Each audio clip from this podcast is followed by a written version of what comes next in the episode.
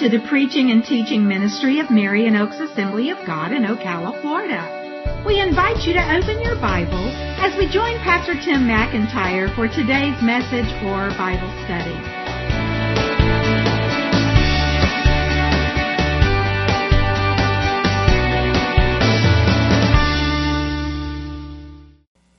Tonight, we continue our series on answering tough questions with this question How can Christians be affected by demons? Or you may have seen, I think it was in the bulletin, How can Christians be afflicted by demons?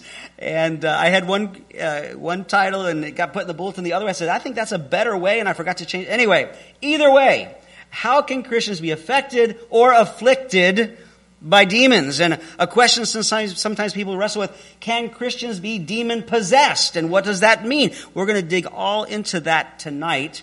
And I can promise you that if you're a believer in Jesus Christ, if there's any fears you might have, uh, those should be laid to rest. And you should have confidence to know that you can face this world and the spiritual forces that are in it and have victory in Jesus Christ.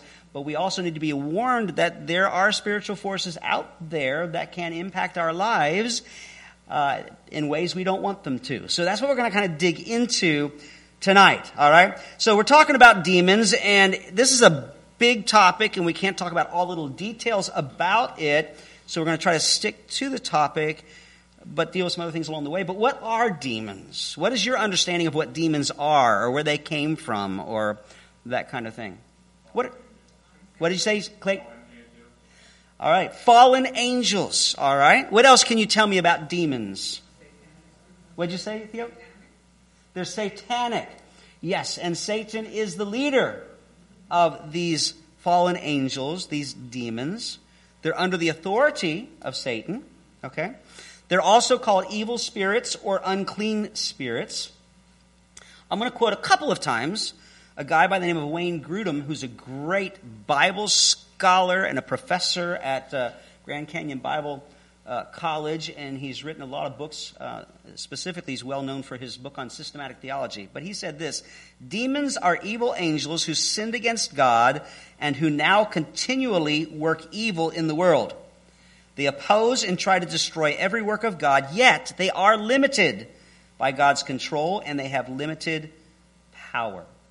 We see a lot about demons, especially in, I'm sorry, we see more about demons in the Gospels because of Jesus coming to establish the kingdom of God, and they tried to oppose in every way. And Jesus had full authority over all the demons, and he cast out a lot of demons and healed people that were afflicted with demons and all that kind of stuff.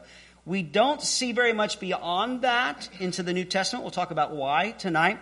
But as we go into the Old Testament, there's not that much mentioned about demons but they're there because the few things that the Old Testament says about demons says very specifically that it's the demons that were behind all of the false gods and the idol worship. Okay?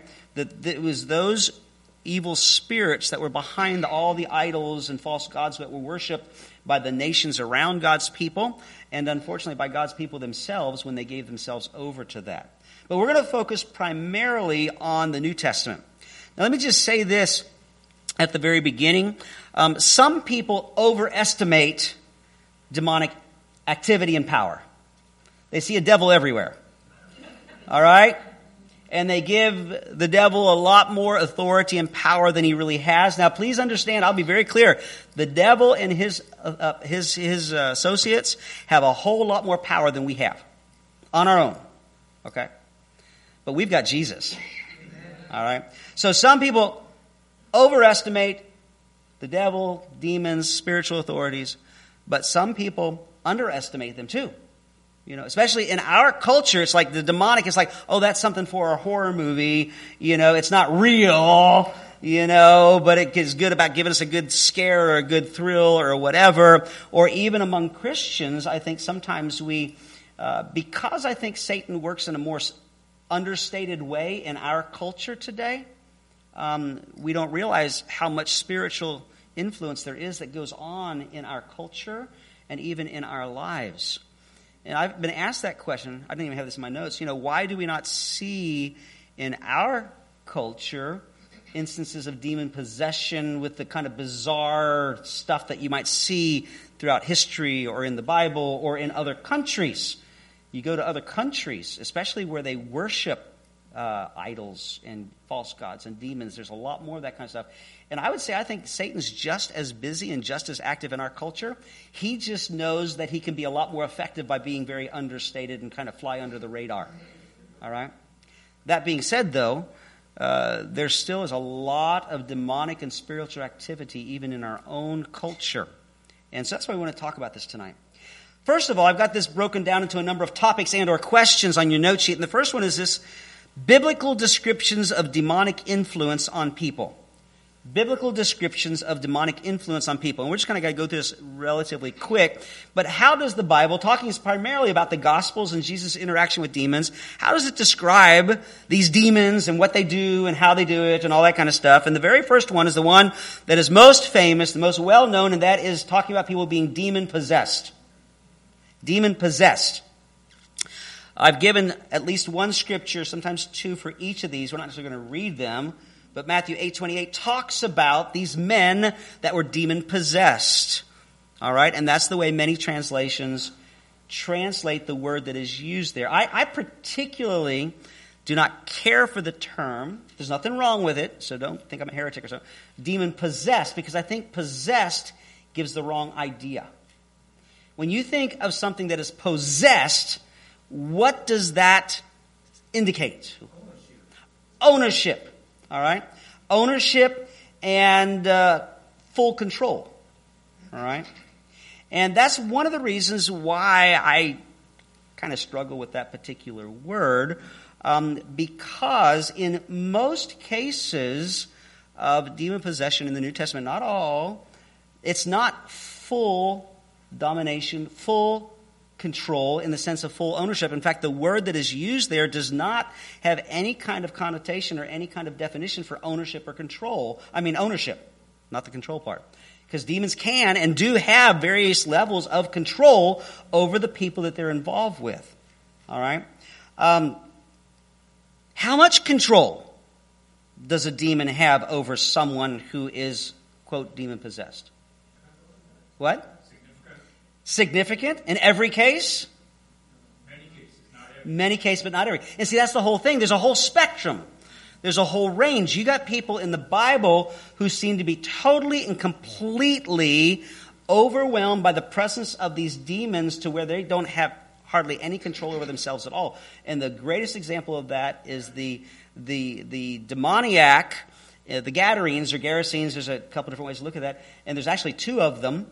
Uh, one gospel mentions that there's two. Another one mentions focuses just on one, the one Jesus mainly interacted with. But that guy, man, is crazy. You know, that's the guy that lived in the tombs, ran around naked, uh, broke out of all the bonds that the people put on him, and hurt himself. And probably the the greatest example of strong demon possession in the New Testament. But you have others that the demons affect the people in various ways, but it's not near as controlling and it's not near as domineering. Now, I would be quick to say I don't care how little or how much, you definitely don't want to be involved with a demon. All right?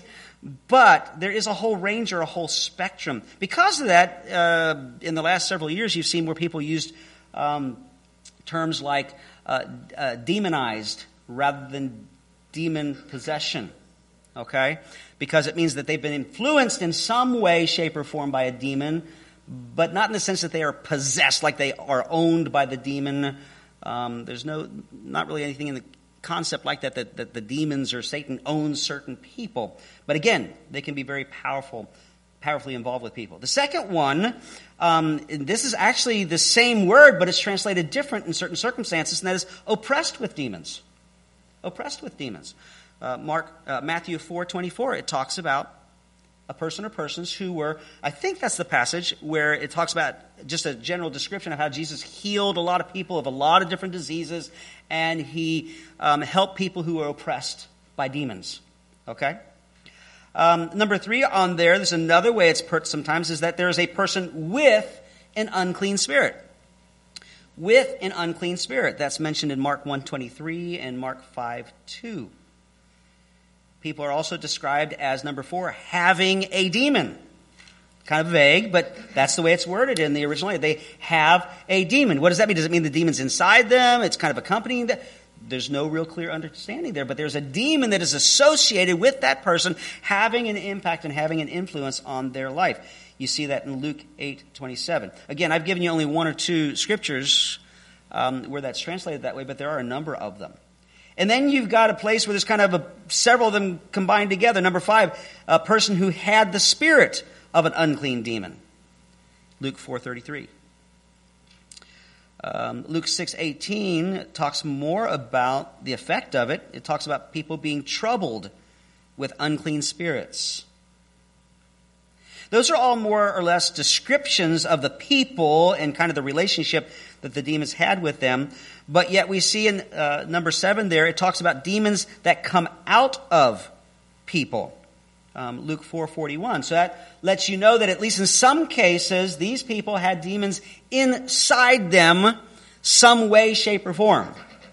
All right. And then the next one, what we're most familiar with, would seem to indicate the same thing. Number eight, the demons are cast out of people. Matthew 12, 27, and a lot of other places. Jesus was constantly casting out demons. And he gave his disciples authority to cast out demons, which indicates that they are in and need to come out. All right? But because of this whole thing of the uh, idea of possession being like massive full control or ownership, but yet some of the accounts of demonic work doesn't seem to be that, that significant. Not that it's not significant, that some people have tried to make a differentiation. I think it's a good one between demon possession and demon oppression. Okay? And, and most people kind of uh, divide that up by demon possession would be if there's a demon at work from within a person, whereas demon oppression would be more of demonic work from outside of a person toward them or onto them or against them. All right? Now, just thinking about the stories of the Bible, what are some of the signs or manifestations of demonic influence? I know I keep looking at your note sheet. It's going to be a little while before we take any more notes, okay? But what are some of the signs we see in Scripture of demonic influence in a person's life? Just let's just, just one at a time. Don't give me a whole list, Clay. Carl. What? Okay, well, he's an example of a spirit, and that's we're not going to dig deeply, but that's that says specifically that God sent a spirit to trouble him. Yeah, from time to time. All right. So he became very troubled emotionally, psychologically. All right. It wasn't so much a physical thing as it was an emotional and psychological thing. Yeah, Chris. Yeah, there's this story of the servant girl in Acts who was demon possessed and harassed, and she had knowledge that she shouldn't have had that was given to her by the demon. Okay? All right. Does that mean that demons, demons know all things? No but they can see as well as we can. If they see something, they can tell somebody that didn't see it, you know. So go ahead, Melvin. Yeah, they know what's going to happen to them. Yes, that's true. You know, and I'll be honest with you, I think the devil and the demons probably know the Bible a whole lot better than we do too. They've had a lot longer to get to know it. But that's why it says that if you just happen to believe that Jesus is real and that Jesus is God and all that kind of stuff, but you don't put your trust in Him, you don't believe any more than a demon does. James says that. The demons believe that and they tremble. That's why the faith aspect, the repentance aspect is so important uh, for us as, as human beings and as believers. What are some other manifestations of demonic influence that we see in Scripture? Norris. Yes, the father who brought his son, that the demon that he was afflicted with would throw him into the fire, would give him convulsions. Seemed to be a, description of epilepsy. In fact, the word for epilepsy is actually used in the New Testament a couple of different times. So does that mean that every person that has epilepsy has a demon? No. And I know you weren't saying that, Norris. I was just throwing that out as an extra question. Okay. And let me bring you out a very, very important part, uh, a point here, and that is that we see in Scripture that the demons would often cause some kind of physical illness, disease, or handicap. But that doesn't mean that every physical disease or handicap is caused by a demon. Okay? What are some other diseases or handicaps that we see that people had um, besides convulsions or epileptic uh, seizures? Extra strength. Yeah, again, the, the, the one demoniac in the Gadarenes. Yeah. How about those that were blind and mute and deaf? Those are mentioned several times. Um, but what's really, really interesting is that Jesus knew the difference. You know, and the Gospels mention that, that Jesus would cast out demons that had caused deafness or muteness or blindness. But it also states very specifically, other cases, he didn't cast a demon out, he just healed them because it wasn't demonically caused. It was just physical. What'd you say? The one with the issue of blood, it could have been demonically inspired. How about the woman that was bent over for 18 years? That mentions specifically it was caused by a satanic influence in her life. So we see some physical illness and or handicaps, but not all. Um, we see some mental disorders and personality changes, uh, sometimes leading to self-harm, isolation, nakedness, and or antisocial behavior. Y'all are looking at your note sheet. We're not taking notes right now. I couldn't fit this all on there, okay? So anyway, again, the demoniac um, that we have that story. Excessive strength. Um, motivation to do evil. Can you think of somebody in the Bible that says that the devil had motivated them to do evil? David? Okay, yeah. Yeah, I was thinking of Judas though, because it says specifically, yeah. There is an aspect of that in, in, one of the stories of David. Yes. Okay. The ability to know things beyond their knowing, that was mentioned with the slave girl. Um, one thing that's mentioned, we don't think about it as often, but uh, Paul writes about this a lot um, in Corinthians and Timothy, and, and John wrote about it too, is belief in and teaching of false doctrine, especially if it concerns Jesus Christ, who he is, and what he came to do. Much of that is inspired by demons. Okay? Paul and John both talk about that. I meant to put that on your note sheet. If you want those scriptures, I can give them to you. It's basically 2 Corinthians 11, 1 Timothy 4, and 1 John 4. Talk specifically about these false teachers, and it was demonically inspired. Okay? And as I mentioned, Jesus could distinguish between the conditions. We're not going to talk so much today about, you know, what do we do if we come across somebody who we think might have um, demonic influence in their life. But the only way we can distinguish is to pray for discernment. But the good news is, is we can pray that God will intervene, and whether it's demonically inspired or not, God will respond to our prayers. Um, again, we, we can't cover this topic, and also what do we do if God leads us to somebody that's involved with demons? That would be a whole other topic. Here's the big question. Note, next thing on your note sheet. Now we'll take some notes, okay? Can a Christian be, quote, demon possessed? How many of you would say yes? How many would say no? Okay? And you would find that there are Bible scholars on both sides of that issue, but it all comes down to your definition of demon possession. It's another reason I don't really care for that term, okay? Because there's so much behind that, all right? Here's the thing I think it's pretty clear from Scripture, no matter what you define, how you define it, on your note sheet, I have this. A demon cannot inhabit or take full control of a Christian. A demon cannot inhabit or take full control of a Christian. That is my understanding of what Scripture tells us. And I give you three specific reasons here. There may be others of why I believe that a demon cannot inhabit or take full control of a Christian. Number one, there are no instructions in Scripture to cast a demon out of a believer. No, not only no instructions, but no examples, no stories about a believer who had a demon that had to be cast out of them. All right? In fact, I don't believe you're going to find any, you're not going to find any story that talks about any kind of believer being possessed by a demon. All right? We see a lot of instruction that we're going to get to you tonight where believers are encouraged and called to resist the devil, but not to cast him out. And I believe it's because demons cannot be inhabited or taken full control of. I mean, Christians by a demon, all right? The second thing, theologically speaking, Christians have been delivered from the enemy just by virtue of the fact they put their trust in Jesus. Ephesians chapter 2, verses 1 and 2, Paul writes, And you were dead in the trespasses and sins in which you once walked following the course of this world, following the prince of the power of the air, the spirit that is now at work in the sons of disobedience. The way Paul works is, says, this is the way you used to be, but you're not that way anymore. All right? Makes it even clearer in Colossians chapter 1 verses 13 and 14.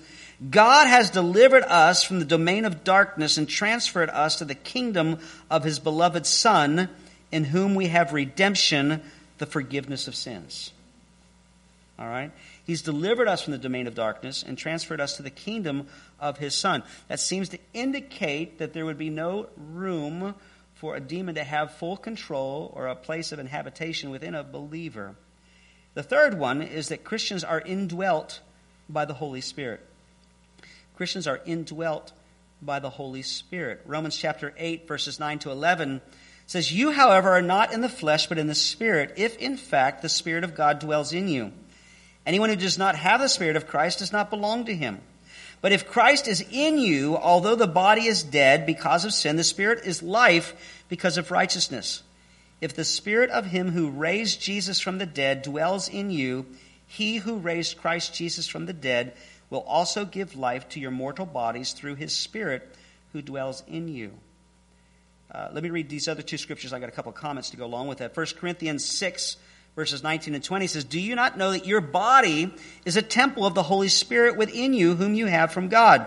You are not your own, for you are bought with a price. So glorify God in your body. And then 1 John 4 4, He who is in you is greater than he who is in the world. Now, in my mind, in my opinion, that last verse is the most powerful. Because the other two, it talks about how when we're believers, the Spirit of Christ dwells within us. And the argument is made kind of from logic that if the Holy Spirit dwells within you, that a demonic presence can't dwell within you too. Because they can't exist in the same place. The only problem with that argument, does the Holy Spirit exist in the same place as demons do here in the world? Yeah, because the Holy Spirit's God and He's everywhere. So some would argue, I wouldn't, but some would argue that just like the Holy Spirit is everywhere, even when demons are in the world, that the Holy Spirit can be in you, even and there can be a demon. But but I just don't see that. Like I said, the, the, the third scripture is the one to me is the most powerful. It says, He who is in you is greater than he who is in the world. Like there's two different realms. They don't overlap. Okay? Yes, the Holy Spirit's everywhere, even where demons are, but when he's in you, okay, uh, as we going back to what Paul said, you know, we've been transferred from the kingdom of darkness to the kingdom of light. We don't follow the prince of the power of the air anymore. And so to me, all that put together indicates that there would not be a demon that would inhabit or fully control a Christian. Now there's a caveat, and we'll get to that in just a moment. What were you going to say, Carlton? Yeah, the fact that our bodies are the temple of the Holy Spirit, not just some place where the Holy Spirit is. That's a whole nother nuance that makes a big difference. Yes, Norris.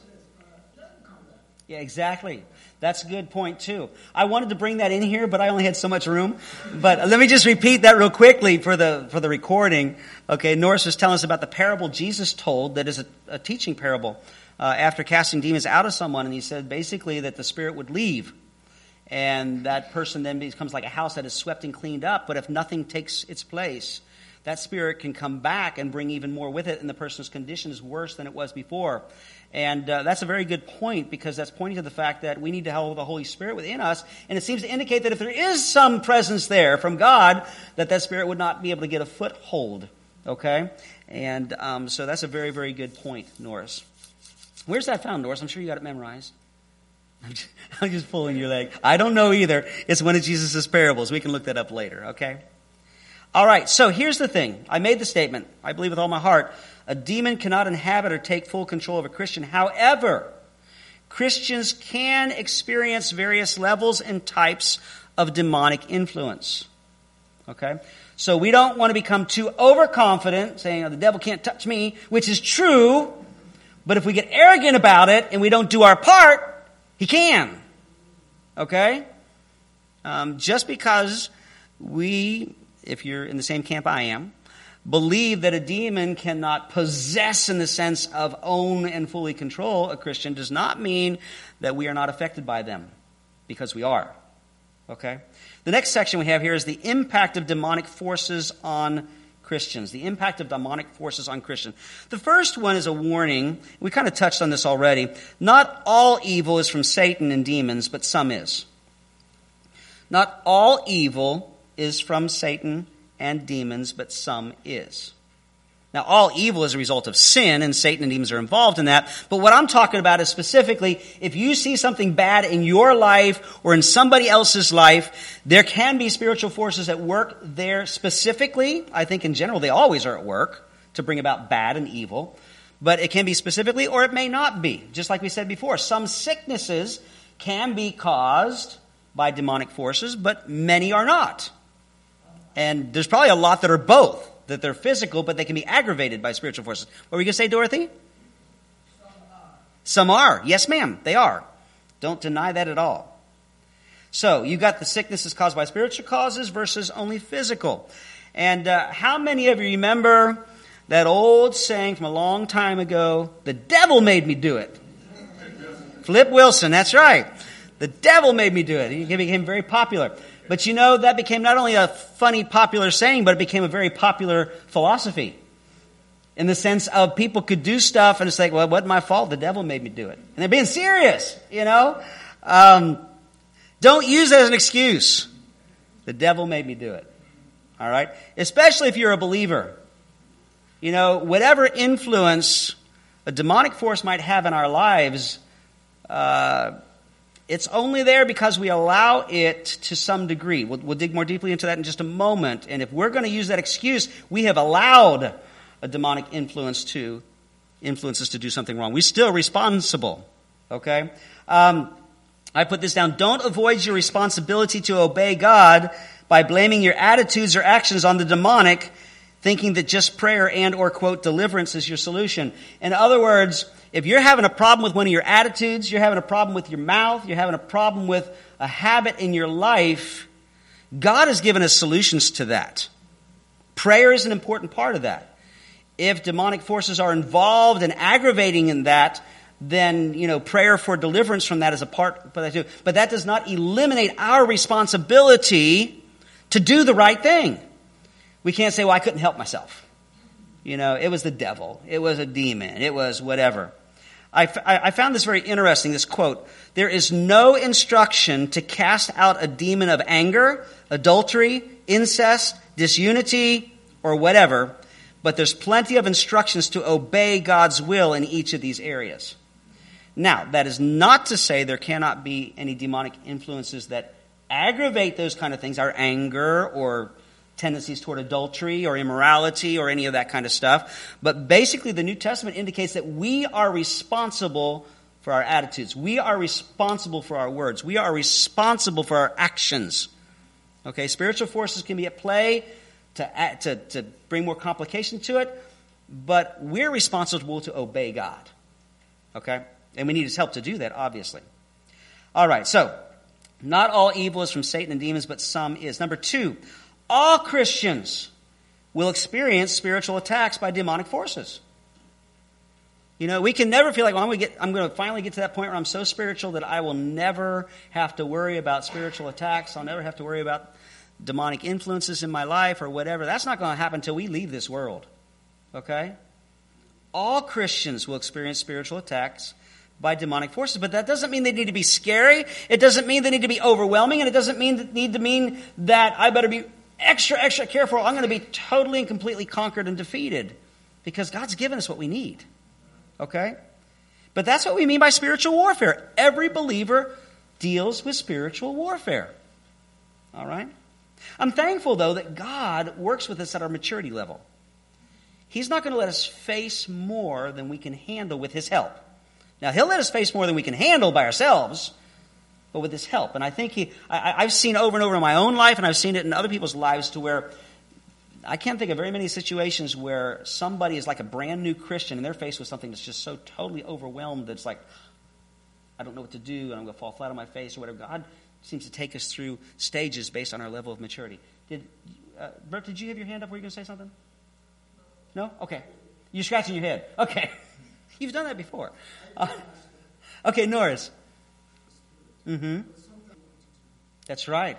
That's a very important aspect of the Holy Spirit's role within our lives. But if we ignore the Holy Spirit or don't take advantage of His leading and His guiding and of His power, and we'll get to that when we get down to a further topic of how do these uh, spirits have influence over Christians, okay? But let me read the scriptures here for this point. All Christians will experience spiritual attacks by demonic forces.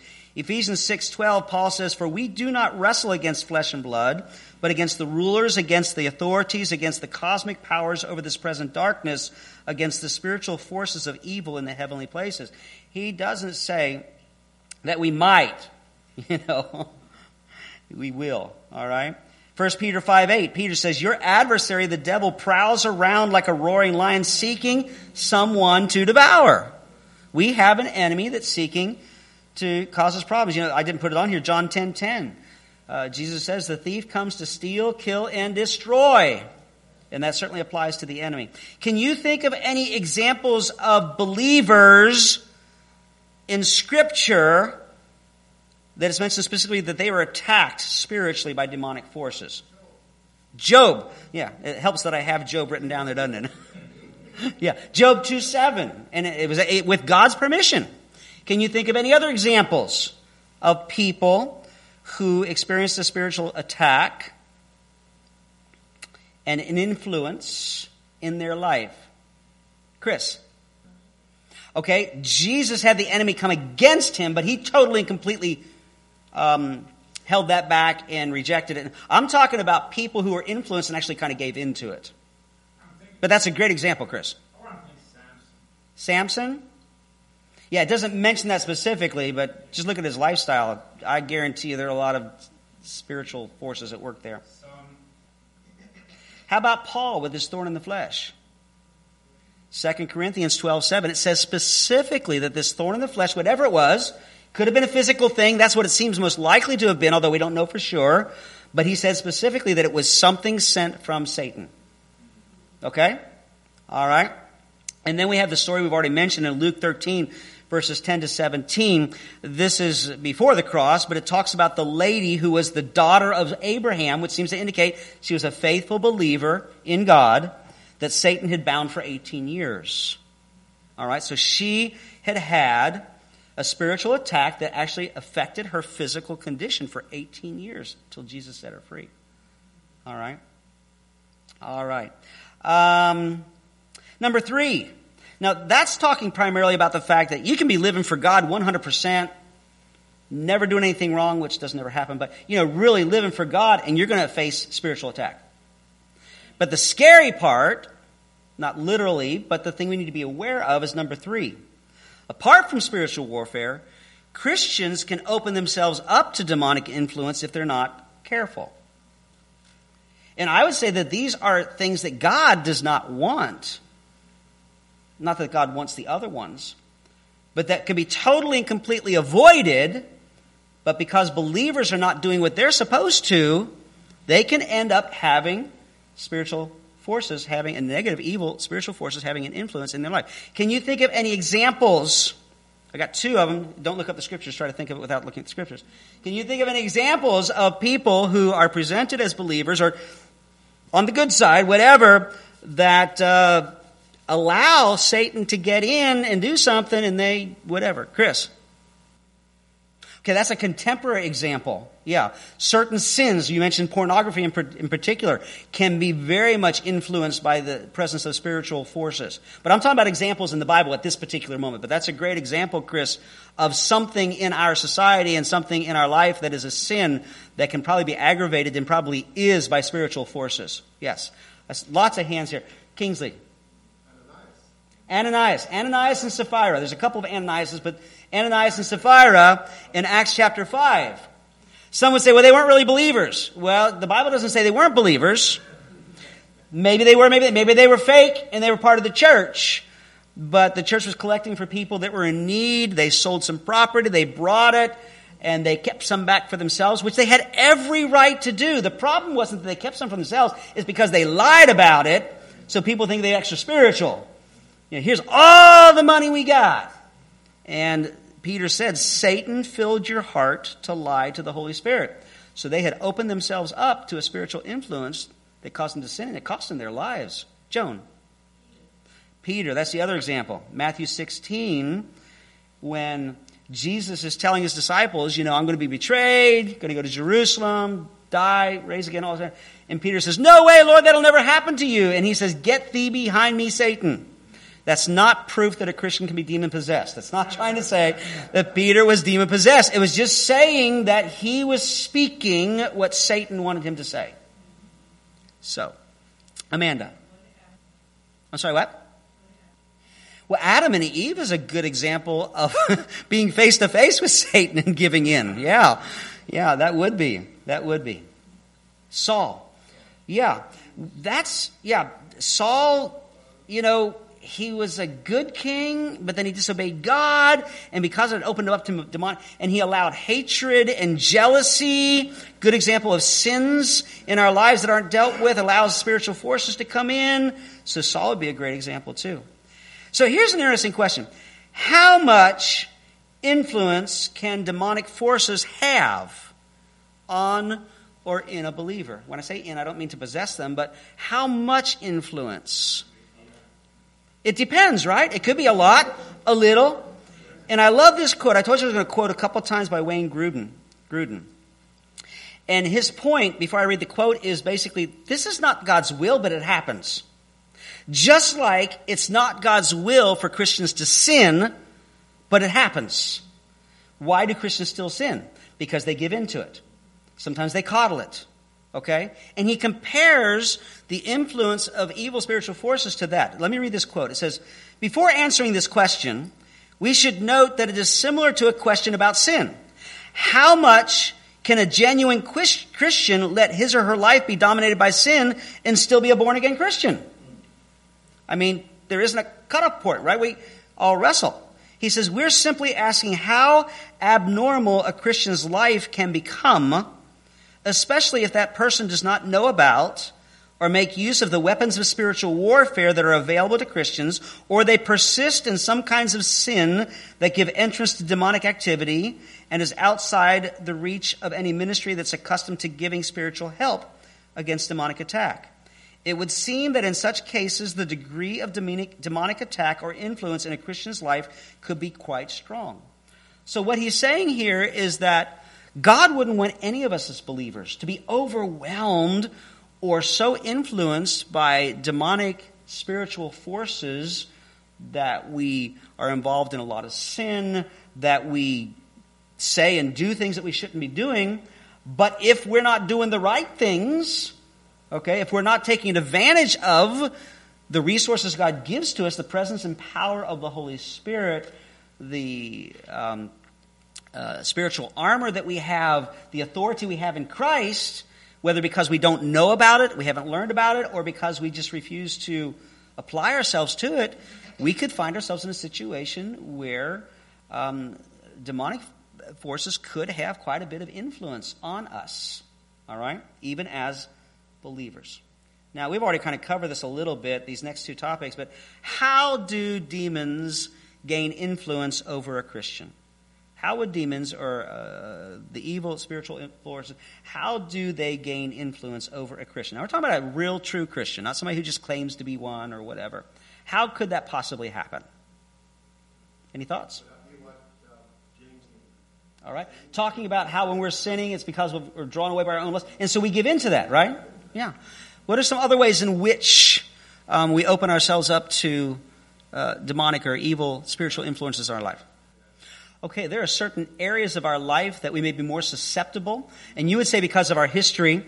That can be from our own personal history because of sin we were involved in before we were Christian. It can have to do with the family history, which is going to get into a topic we're going to talk about next week with the generational curse thing. Or it could have to do with um, something else that was in my mind and it just left.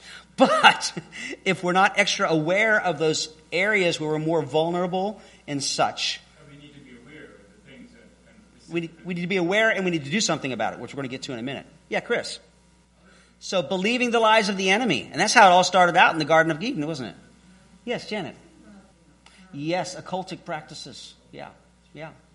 Let me give you the four that I have here, and there may be others, but um, how can demons gain influence over us? Number one, not properly dealing with our sin not properly dealing with our sin. And there's a specific one that's mentioned in the New Testament, but I think it applies to more than just this one.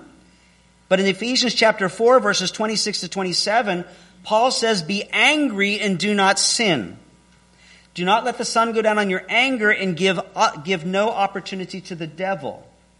Now, first of all, he says, Be angry and do not sin, which means that it's okay to be angry as long as you are not angry about the wrong things or you're not expressing it in the wrong way or whatever. Okay? But obviously, there's a lot of anger that is sinful. And what he's saying here is you get that sinful anger going on, you better deal with it. I mean, that's the whole point about don't let the go down, you know, the sun go down in your wrath. Get that dealt with because he seems to indicate that can open up a door for the enemy to get a foothold in your life. And if that's true for anger, is probably true of a lot of other sins in our lives too. You know, the one Chris mentioned earlier, pornography. You know, and maybe every sin. I don't know. If we don't deal with those things that we know are sin, as quickly as we can, we harbor them, we excuse them, we whatever, that gives a place of a foothold for our enemy. Okay? All right. Number two, how can demons gain influence if we don't engage in spiritual warfare? If we aren't willing to fight, now, now this is not to excuse anything, but, you know, how many of you uh, maybe were raised in a home where your parents said, listen, if there's a fight at school, don't you start it. But if somebody hits you, defend yourself or something like that. Right? Right? Yeah. All right? God doesn't call us to go out and start fights, although we need to attack those spiritual strongholds. That's a whole different thing. But when the enemy comes after you, you need to defend yourself. And if you don't defend yourself, just like when that bully came after you, maybe, I didn't ever have that happen to me, thank God. But if a bully, and we won't ask for any testimonies, but if a bully comes after you, you choose not to defend yourself or just stand there and take it, you're going to get hurt. And the same thing is true in the spiritual realm. If the enemy starts attacking you, if you don't do what you can and should do, you're going to get hurt. All right? Number three is related by not wearing our spiritual armor. And we are going to read that passage in just a little bit. In fact, pretty quick because we're almost done. Almost out of time. So, not wearing our spiritual armor. And then number four is what Janet mentioned involvement with occultic practices and items. Okay, we don't need to be playing around with occultic stuff. Okay? Yes, Amanda. Well, doesn't God protect us in this world when we're the whole. Yeah, God will protect us. But we don't need to get involved in it. You know, if we're around people that are involved in that kind of stuff and they invite us to be involved, say, no, I'm not going to do that. All right? All right. So we got to wrap this up. Last question. How can we protect ourselves from demonic influence? Since we're running out of time, I'll just give them to you, but they're basically just the opposite of how do demons gain influence over Christians. Let me give them to you real quick. How can we protect ourselves from demonic influence? Number one, be watchful of the enemy's influence. Whereas be aware. You have an enemy, he's coming after you. 1 Peter 5 verses 8 and 9, be sober minded, be watchful. Your adversary, the devil, prowls around like a roaring lion. I read that before, but I stopped there. But the next part says, oh no, I'm sorry. Seeking someone to devour. There's more to it that I'll read later, okay? Second one, submit to God in surrender and obedience. Submit to God in surrender and obedience. James 4 7 says something similar to Peter, but he gives us a little bit more information. He said, Submit yourselves therefore to God, resist the devil, and he might flee from you. He will flee from you. Okay? But it's not just the resisting the devil, as important as that is, you gotta submit to God. What does submitting to God mean? It's like, God, you're in control. What you want, I'm gonna do. And we're gonna walk in obedience. Okay? We commit ourselves to God, to submit to Him and surrender and obedience, and then we resist the devil. So that leads us number three. Resist the devil. Just quoted that. You submit yourself to God, but then you resist the devil, and he will flee. And then um, 1 Peter 5, 8, and 9. I read the first part before, and I'm going to read the whole thing. Be sober minded, be watchful. Your adversary, the devil, prowls around like a roaring lion, seeking someone to devour. That's where I stopped before, but it goes on to say, resist him, firm in your faith. Number four, Repent of known sin immediately. Don't coddle sin. Don't excuse it. Don't make a place for it. None of us are probably going to make it to heaven never ever sinning again in our lives. Okay? God gives us the power to do that, but we're still fallen. But when you sin, deal with it as quickly as possible.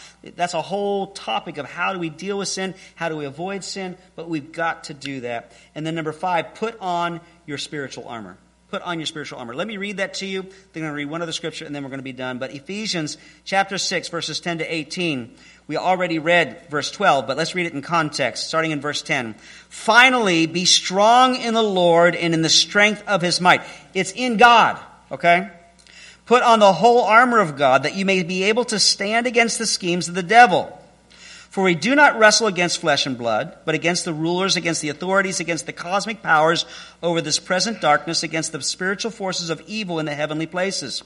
Therefore, take up the whole armor of God that you may be able to withstand in the evil day, and having done all to stand firm. So this is saying if you do this, you will stand firm. Okay? Stand therefore, having fastened on the belt of truth, having put on the breastplate of righteousness, and as shoes for your feet, having put on the readiness given by the gospel of peace. In all circumstances, take up the shield of faith with which you can extinguish all the flaming darts of the evil one. And take the helmet of salvation and the sword of the Spirit, which is the word of God, praying at all times in the Spirit with all prayer and supplication. To that end, keep alert with all perseverance, making supplication for all the saints. Now that's a whole nother study. What is the armor of God? How do we put it on? We've studied that before. We'll probably studied it again, but that's what we need to do. So if we do that, we will stand firm. There's nothing we need to be afraid of if we're doing our part. But I want to wrap it up with this promise, and then we're going to close. Romans 8, verses 38 to 39. I am sure that neither death nor life, nor angels, nor rulers, nor things present, nor things to come, nor powers, nor height, nor depth, nor anything else in all creation will be able to separate us from the love of God in Christ Jesus our Lord. There are evil spiritual forces in this world. As a believer, I believe with all my heart, they cannot possess us and fully control us, but they can have a tremendous influence on us, especially if we don't do what we should do to keep that from happening but God has given us every promise and every resource to have victory. It'll be a battle, but to give us victory. So we need to take advantage of that. Father God, we thank you for this time that we've had to look at your word with this particular question. And God, we thank you for the presence and power of your Holy Spirit within our lives. We thank you, Lord, that you give us the resources along with your presence to walk in victory. Father, we pray that you would help us. Help us to be fully submitted surrender to you. Help us to walk in obedience. And when we mess up, that we're going to fess up and get it right with you. Help us to stand against the enemy and not cooperate or coddle or excuse, Lord God, sin in our lives. And Father, we thank you that you're actively at work in our lives. We give you the glory and the honor in Jesus' name. Amen.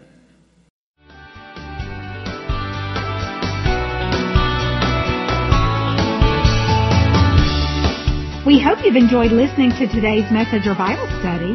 For more information, please contact us at area code 352-347-3001 or visit us online.